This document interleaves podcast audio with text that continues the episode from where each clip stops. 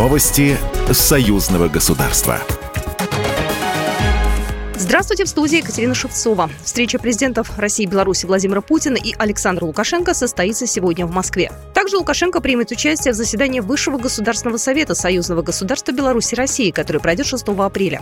Планируется, что будут обсуждаться новые интеграционные проекты, которые касаются промышленной кооперации.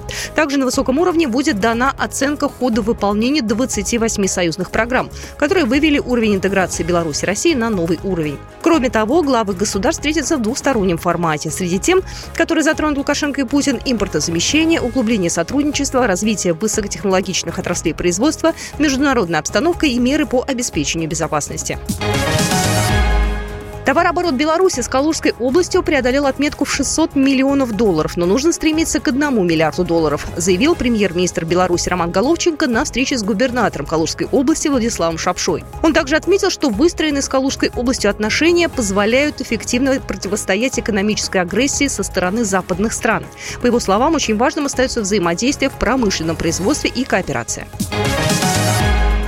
Минск, так же как и Москва, нацелен на взаимное углубление интеграционных процессов. Так прокомментировали в Министерстве иностранных дел Беларуси новую концепцию внешней политики России. Беларусь также приветствует декларируемую в качестве стратегической цели готовность России оказывать союзникам и партнерам поддержку в продвижении общих интересов, обеспечении их безопасности и устойчивого развития, заявили в МИД республики.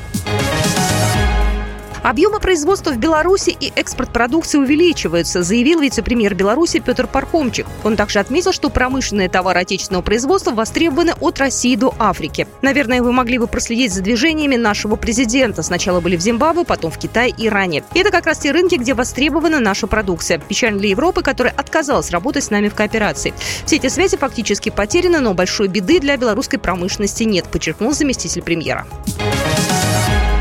Минский метрополитен подписал контракт с заводом «Метровагон-Маш» из подмосковных мытищ на поставку для третьей линии белорусской подземки 28 современных вагонов. Контракт подписан по результатам тендера на поставку подвижного состава для Минского метрополитена, который был организован Минским горосполкомом. Планируется сформировать 7 четырехвагонных электропоездов, в которых будет надежная шумо- и теплоизоляция. Конструкция предусмотрен сквозной проход через весь состав.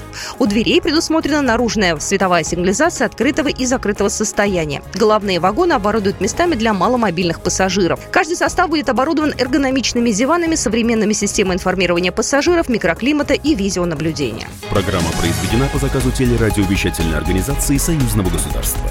Новости Союзного государства.